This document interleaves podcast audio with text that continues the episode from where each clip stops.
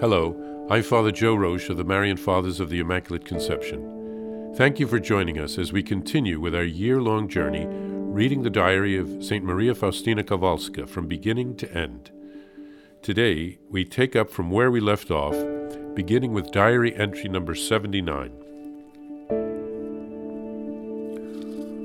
O Mary, my mother and my lady, I offer you my soul, my body, my life, and my death, and all that will follow it.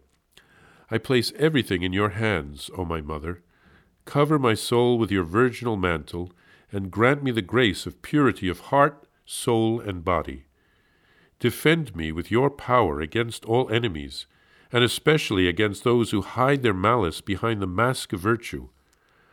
O lovely Lily, you are for me a mirror, O my mother. O Jesus, divine prisoner of love, when I consider your love and how you emptied yourself for me, my senses fail me. You hide your inconceivable majesty and lower yourself to miserable me. O King of glory, though you hide your beauty, yet the eye of my soul rends the veil. I see the angelic choirs giving you honor without cease, and all the heavenly powers praising you without cease and without cease they are saying, Holy, holy, holy. O who will comprehend your love and your unfathomable mercy toward us? O prisoner of love, I lock up my poor heart in this tabernacle, that it may adore you without cease night and day. I know of no obstacle in this adoration, and even though I be physically distant, my heart is always with you. Nothing can put a stop to my love for you. No obstacles exist for me. O oh, my Jesus, I will console you for all the ingratitude, the blasphemies, the coldness, the hatred of the wicked, the sacrileges. O oh, Jesus, I want to burn as a pure offering and to be consumed before the throne of your hiddenness.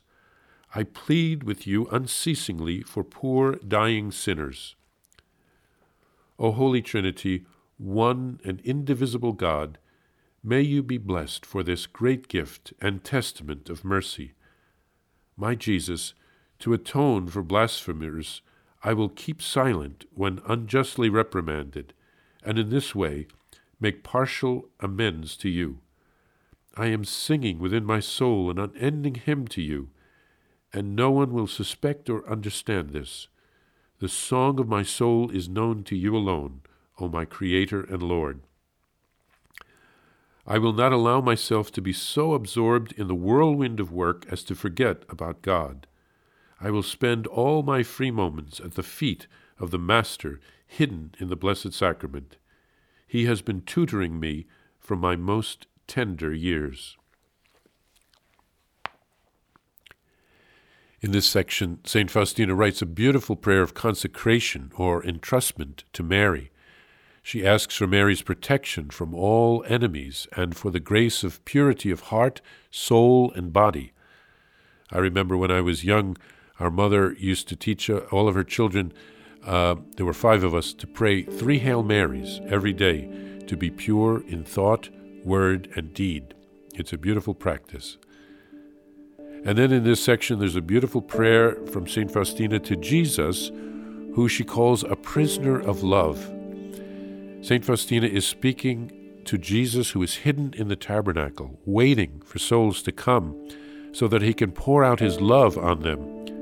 It's an amazing thing that the King and Creator of the universe waits for us and makes of himself a prisoner of love in the tabernacle. He wants to make himself always available to us. But we often take the gift for granted and forget that he is there, or we ignore him. St. Faustina says that the eye of her soul rends the veil, the tabernacle veil. Although Jesus is hidden, St. Faustina perceives his presence and sees him with her heart. She also sees the, the angels adoring him and the whole heavenly host, and she herself wants to stay with Jesus in that tabernacle. She wants to console Jesus and sing a song or a hymn to him. She thanks the Holy Trinity for the gift of the real presence of Jesus in the tabernacle. She calls it a testament or a witness of the mercy of God for us. And then St. Faustina makes some resolutions. Perhaps this was something that would be done on a monthly retreat day. She promises to keep silent when unjustly reprimanded, to make reparation for blasphemers. She seeks to remember God during her work and to not forget about God in the midst of the busyness of the day, and to spend her free time before Jesus in the Blessed Sacrament.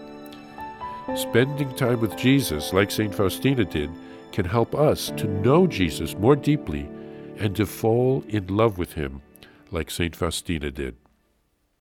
Please follow or subscribe to this podcast to receive the latest episodes and updates. If you have enjoyed this podcast, I invite you to leave a review. Reviews greatly improve our podcast ranking and will help other people throughout the world find St. Faustina's Diary in a Year. Remember, Jesus promised St. Faustina in Diary number 1075 souls who spread the honor of divine mercy are protected by God like an infant by a gentle mother. Please help us spread the message of divine mercy. Thank you, and God bless you. Visit shopmercy.org to order your copy of Divine Mercy in My Soul, the diary of St. Maria Faustina Kowalska. It's available in print in English, Spanish, and Polish, and in English as an e-book, available now on shopmercy.org. Are you enjoying this podcast? I invite you to listen to more shows brought to you by the Marian Fathers of the Immaculate Conception. Join us daily for enriching spiritual content, which will help you on your journey with Jesus Christ. Simply visit DivineMercyPlus.org for a complete list of our shows. That's DivineMercyPlus.org.